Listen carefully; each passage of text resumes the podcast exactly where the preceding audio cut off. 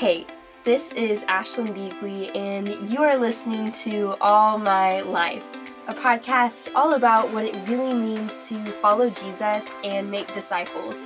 Because once we have encountered the living God and been set free from our sin, everything else radically shifts for all of our life.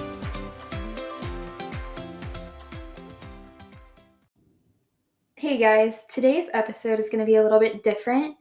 This episode is 100% unscripted um, because today I really just wanted to be able to invite y'all in to what it looks like for me to study scripture, for me to sit with the Lord and dive into His Word, um, and really just kind of show you guys what that looks like for me and that there's no formula for this, but there are some places to start and kind of be able to use this opportunity to demystify this a little bit to make it seem a little bit less scary or intimidating if you look at the Bible, if you look at scripture and you're like, I have no idea where to start, I don't know how to quote study the Bible, um, I don't know what I'm doing.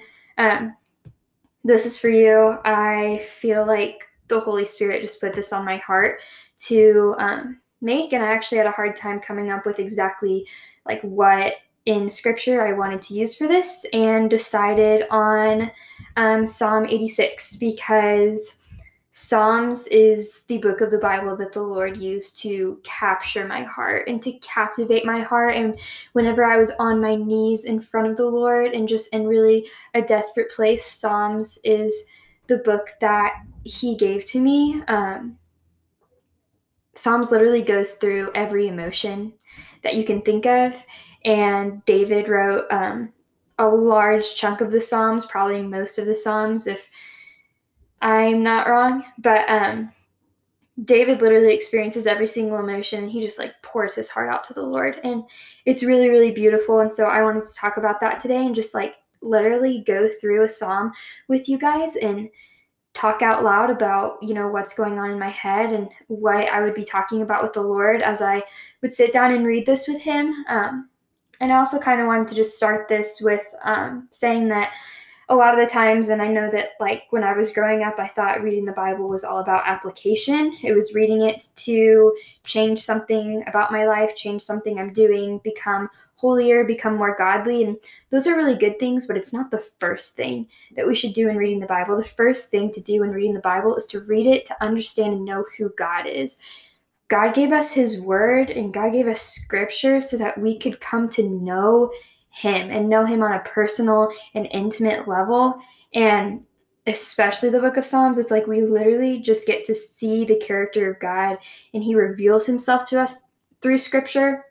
And then, you know, after we read and understand what it's saying and who it's who scripture is saying or God is, then we can say, okay, now what does this mean for my life? How should I be responding to things? How should I be thinking and acting and speaking and dwelling on and really how should this overflow into every area of my life but first um, i really believe that we need to ask ourselves you know like what is this saying about my god because christ is our life um, if you're a believer and so i also want to say before we dive into this that um, reading my bible is literally the best part of my day or one of the best parts of my day. And it used to not be like that.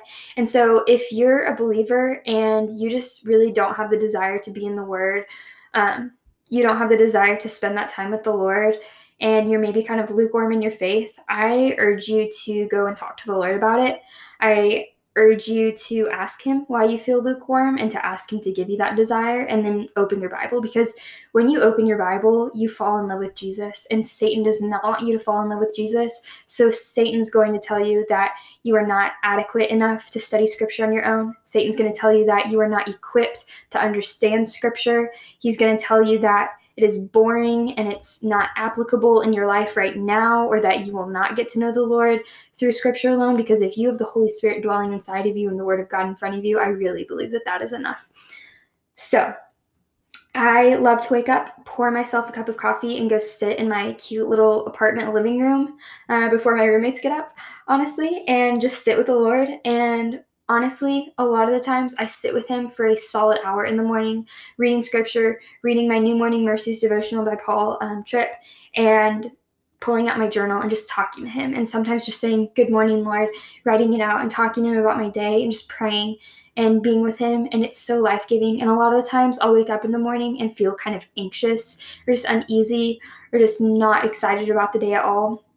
And when I get to go and start my day with the Lord and sit with Him, whether that's in my living room or if I'm hopping in my car and driving to one of my favorite coffee shops, it literally is just so life giving. And I can feel the anxiety like leave my body as I sit with Him. And I'm not rushing through it and I'm not checking it off the list, but I'm just sitting with my God because I desire to spend time with Him and I desire to get to know Him. So that was kind of a little bit of a spill, but I would really love for you to open your Bible if you have it right now um, to Psalm 86. If you don't have it, maybe pause this and grab your Bible or wait until you can um, have your Bible in front of you and then just open it up and let's go through this together. So, I'm not even going to like start by reading this whole thing and then going through it because that's actually not how I study scripture. And once again, I will say that there is not like a right or wrong way to study scripture. There's not like a specific formula, but there are different places you can start. And so I'm just going to show you guys how I sit with the Lord and study scripture today. And yeah, so Psalm 86 was written by David, and we're just going to jump right in. And so verse 1 says, Incline your ear, O God, and answer me, for I am poor and needy. So, like, right off the bat, David is like, God, please listen to me. Like, please hear me, God, and please answer. And then he puts himself in the right place before God and says, I am poor and needy. Like, he recognizes his desperation and his neediness before the Lord. And then he's asking the Lord, like, God, please hear me. Verse 2 Preserve my life, for I am godly. Save your servant who trusts in you. You are my God. So David David knows that he is a godly man, that he is in pursuit of the Lord, that he is a servant of God, and he's like reminding God. He's like, "God, please preserve my life because there are men out there who are trying to kill David right now. That is where he is at right now." And so he's saying, "God, please preserve my life for I am godly." He says, "God, remember I am your servant.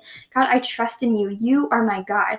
And anytime that Psalms or like anywhere in scripture says, You are my God, I put a box around it or I circle it because I love saying that and I say that to God every single day almost. I say, God, you are my God. And I'm actually really possessive of God because, like, He is my God. He is my Heavenly Father. He is my best friend. And I just love whenever scripture says, You are my God, because that's what I get to say to my God every single day. Verse 3 Be gracious to me, O Lord, for to you I do cry all the day he's saying, God, like, please show me mercy. Please be gracious to me in these circumstances right now because you are the one that I'm crying to all day. So again, he's recognizing the authority of God and he's saying, It's to you that I'm crying. Like, he's not just crying and moping to himself. Like, David is crying out to God because he knows who God is, which means that God has to be listening. Um, verse 4 um, Gladden the soul of your servant for to you, O Lord, do I lift up my soul. So David is in a really hard place right now. Like, literally, men are trying to kill him. He's crying out to the Lord, and then he says, Please gladden the soul of your servant. Because one of the fruits of the Spirit is joy. And so, if we have the Holy Spirit within us, then we will experience joy. And it might not be all the time, and we're not going to feel happy all the time, but we can ask the Lord, like, God, Please give your servant joy because I am struggling. And he says, To you, God, do I lift up my soul. And really, it's like one of the most healing and one of the most empowering and life changing things that I've experienced is to simply like recognize who God is and to adore him and to lift my soul up to him. And that's what David is doing right here. And so like literally this is a prayer, guys. Do you recognize that? Like this this whole thing, David is talking to God. And so honestly just pray through this. Verse 5 For you, O Lord, are good and forgiving. So he's he's recognizing attributes of God. I circle those in my Bible. Anytime I open my Bible, I have a pen. My thin, thin ink black pen, I pull it out and I'm circling and I'm underlining and I'm writing things in my journaling Bible. And so I circle good and I circle forgiving because those are attributes of my God. He is abounding in steadfast love to all who call upon him. David's talking to God, so he says, abounding in steadfast love to all who call upon you. So anyone who talks to the Lord and anyone who cries out to the Lord and calls upon the Lord will receive his steadfast love because he is good and because he's forgiving and because he's forgiving. Like when we run back to him like he's not disappointed in us. And when we run back to him he's not like upset with us. He literally loves us so much and forgives us and gives us his abundant steadfast love verse 6 give ear o god to my prayer listen to my plea for grace plea for grace in the day of trouble, I call upon you, for you answer me. So again, David is saying, like, God, please listen to me. Like, I'm praying to you. I am pouring my soul out to you. Listen to me. I'm asking for your grace and mercy. He says, In the day of trouble, I call upon you, for you answer me. So he knows that God answers him. He's asking God to listen and he's asking God to answer him, and he knows that it's coming. He fully expects the Lord to answer him, even when it hasn't happened yet, which means that you know our God is faithful. Like that that tells us that my God is faithful. Verse 8 There is none like you among the gods, O Lord, nor are there any works like yours. All the nations you have made shall Come and worship before you, O Lord, and shall glorify your name. So, okay, verse 8, he's saying, like, there is none among the gods like you, O Lord. Like, any man made religion, any man made God on this earth, any anything we idolize, even like not religions or gods, but like things that we idolize in our lives, do not even compare to the Lord. Like there are none like him. There's no work, there are no works like him. No one can perform miracles and create the way that God has. Like he is so holy and he is so set apart. And like that alone makes him so completely and utterly worthy of our worship. And then verse 9 says that all nations that you have made shall come and worship before you, O Lord, and shall glorify your name. Meaning that every tongue and every tribe and every language are going to be around the throne of God at the end of time. Like David is recognizing that right now. Like God created every single person on this planet and every single nation on this planet, although they have not yet heard or known the name of Jesus, there is going to come a time when every single nation that is on this earth, people from every single nation are going to be around his throne, praising him and worshiping worshiping him. And that literally like just puts a smile on my face when I read that because that is my God and that is what he deserves. And whenever I think about all of his children worshiping him like that, it's just like, wow, like he is so worthy of our honor and so worthy of our praise. And it just I sit here and I just want to meditate on that. And sometimes when I'm reading scripture, I mean like all the time when I'm reading scripture, certain verses will jump out to me and I'll just sit on it and I'll ponder that and think about that and talk about the talk about it with the Lord and write it in my journal. And like literally there are verses that I'll sit on for an entire semester and just read every single day or remember every single day or write on note cards and put them up or write them on a whiteboard or just like different things like that to meditate on them continually. Um, but back to this real quick. And verse 10 For you are great and do wondrous things. You alone are God. So he's saying, you know, again, like, God, you are great. You do wondrous things. You alone are God. And he says, alone. Like, there is no other God. There is nothing else that can compare, nothing else that should take our attention and our worship and our praise but Him. Verse 11 Teach me your way, O Lord, that I may walk in your truth. Unite my heart to fear your name. So he's saying, okay, God, like teach me, which literally one of my favorite, literally favorite things is to ask the Lord to keep teaching me and keep calling me out on my sin.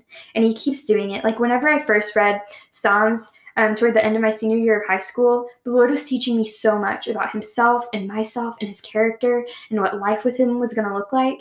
And I thought that He was going to stop teaching me. Like I just thought that it was a high and it was going to end. And yes, there are spiritual highs, and you're probably not always going to be on this spiritual high where you just like want to sit down with your Bible all the freaking time. And that's fine.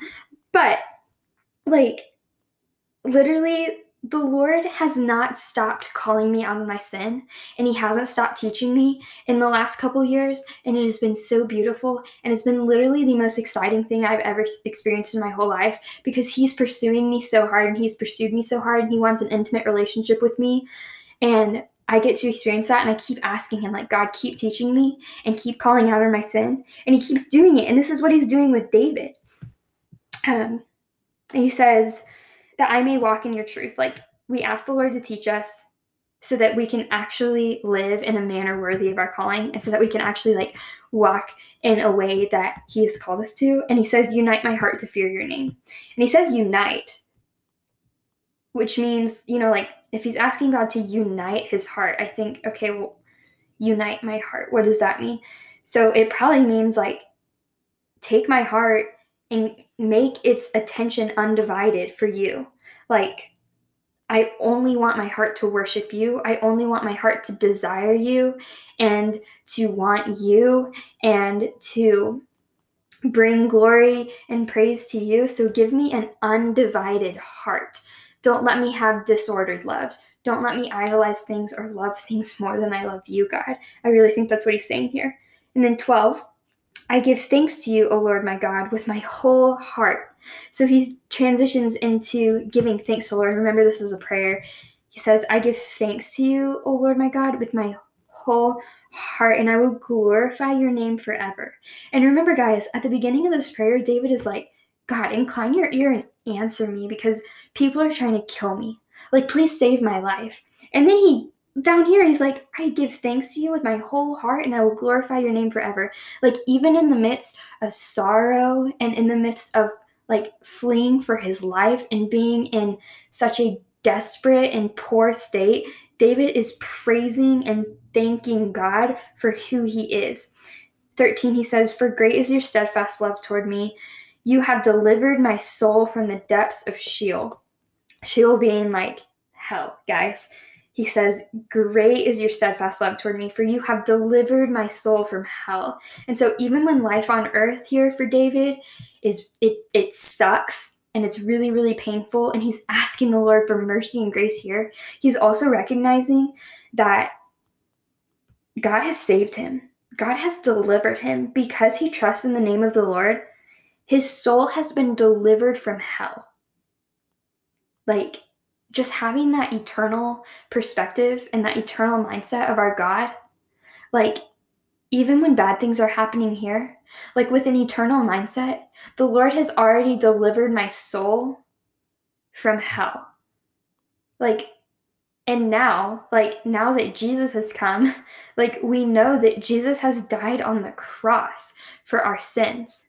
And, like, God doesn't owe us anything that's that's something he's had to teach me that he doesn't owe us anything and we can praise him because he's delivered us from hell and we get to have an eternal relationship with him so just sitting here and like praising him um, verse 14 O God, insolent men have risen up against me. A band of ruthless men seeks my life, and they do not set you before them. So he's saying, God, men have risen up against me and they are trying to kill me. And these men do not like these men do not honor you. They are not pursuing you. They do not set you before them. So it's men that are not believers that are not christians. People are trying to destroy him. And just reading that and recognizing that there are going to be people if there haven't already who are not seeking the best for you, who are delighting when bad things happen to you and when your circumstances are not well and whenever life is not good for you, like that is what they want. And people intend for evil evil things to happen to you. And David is recognizing that. But then he says, But you, O Lord, are a God merciful and gracious, slow to anger and abounding in steadfast love and faithfulness. So he literally addresses what is going on that men are trying to seek his life and then he turns his attention back to the Lord and knows that God is showing him mercy and God is showing him grace and God is slow to anger and abounding in steadfast love and faithfulness. And he trusts the Lord to take care of that. He trusts the Lord to bring justice in this situation, which he talks about a lot more in other Psalms. But like he's literally trusting the Lord with these circumstances and once again recognizing just who his God is. Verse 16 Turn to me and be gracious to me. Give your strength to your servant and save the son of your maidservant. So, once again, like, God, be gracious to me. And, like, why would David have to ask the Lord for his grace if he wasn't a sinner? And just recognizing that, you know, the strongest believers and the strongest Christians are going to be the ones that are most willing to repent before the Lord. And that's what David is constantly doing. He's repenting of his sin. He's like, God, I know that I am a sinner and I am in need of your grace. So please keep giving me your grace. Like, give me grace for today. Give me strength for today. And then verse 17, the last verse says, Show me a sign of your favor, that those who hate me may see me and may see and be put to shame, because you, O Lord, have helped me and comforted me. So here he's he's asking God, he's saying, Those who hate me and who are trying to kill me, may they see and be put to shame. So once again, he's not going to do anything to seek justice or vengeance here. He's not going to try to get revenge, but he's putting that in the hands of the Lord and is saying, Lord, people who are not honoring your name and people who hate me, will you put them to shame? Like, I am letting you take that place in my life, and I'm not going to seek vengeance here, but I'm going to give that to you. And he's asking him, like, put those to shame who are not honoring your name and who are seeking evil for me. And then he just leaves it to the Lord. And that's it. And then he says, Because you, Lord, have helped me and comforted me.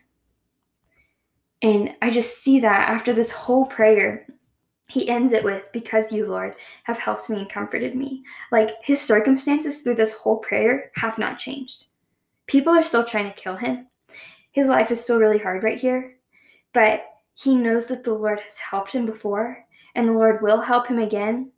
And the Lord has comforted him before, and the Lord will continue to comfort him. And he is secure because his security and his confidence and his foundation and his eternity is in the Lord and it's not going to be shaken. It's not something that men can take away from him. It literally is just in the Lord. And he has sat here and just like recognized how powerful and awesome our God is this whole time and has dwelled on that and talked about you know, his state before the Lord of being poor and needy, but also reminding God, like, I am your servant. I am godly. Please help me. Please make me joyful and recognizing, God, you are good. You are forgiving. Please listen to me. You do great and wondrous things. Please make my heart undivided for you. Your love is steadfast and you've delivered my soul from hell. And God, people hate me and people are trying to kill me, but I trust you with that. God, you are slow to anger and abounding in steadfast love. You have helped me and you've comforted me. And so, guys, I just I want you to realize that when it comes to studying scripture, like I did not pull out a devotional here. I did not need a Bible study to do this. Well, I highly recommend, I would say, if you're a believer, you need to be um, surrounded by believers and studying the word together and praying together. But for your personal, intimate relationship with the Lord, like, you just need the Bible, guys. Like, you just need to pull out His word and decide like you're not going to flip it open and just like point point at a verse and be like okay bam like that's what god has for me but just like pray dive into it. And like this is where like after reading this this is where i would really just talk to the lord about it. And i would open my journal and maybe rewrite it rewrite the psalms in my own words or the things that really stood out to me and just like talk to the lord about it and ask him to bring it to my mind throughout the day. And just reading this, like I was reminded over and over again of just who my God is. And those are the kind of things that are going to take away my anxiousness and my uneasiness for the day is just refocusing my mind on the Lord and recognizing who He is, and then saying, okay, now what does this mean for me today? Like, this means that I am going to continually recognize who you are, God. It means that I am going to be in constant communication with you so I don't forget these things. It means that I'm not going to seek like vengeance or revenge or ill will on anyone. Like, I'm going to leave justice up to you, God, when it comes to these things. Um, so, just like reading to know Him and then applying as we talk to Him about it. Um, so, that's really all I have for you today. And this we've been recording for like 24 minutes um, but I didn't want it to be scripted or anything. I just wanted to go through this literally fresh, like the way that I would whenever I'm studying with the Lord. It took a little bit longer, obviously, because I'm like talking it out with you guys. But if you don't know where to start and you want to get into scripture, I would say Psalms are an amazing place, especially if you're in a place where circumstances may really, really suck and you're experiencing a lot of different emotions. Um, Psalms.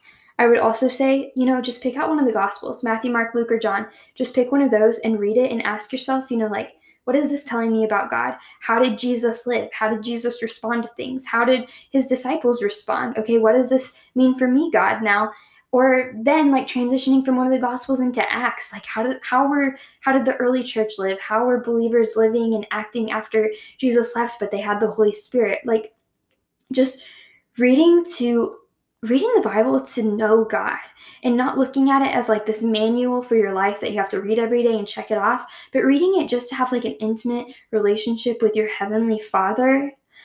Satan does not want you to have that. And so I encourage you to just try, like to just go for it. I also read Philippians this last semester and just like reading it like little chunk by chunk. Like Philippians is it's four chapters, but it's divided into little chunks. And so just reading it and like learning about the character of God through Philippians and through Paul and just how how we should be living as Christians.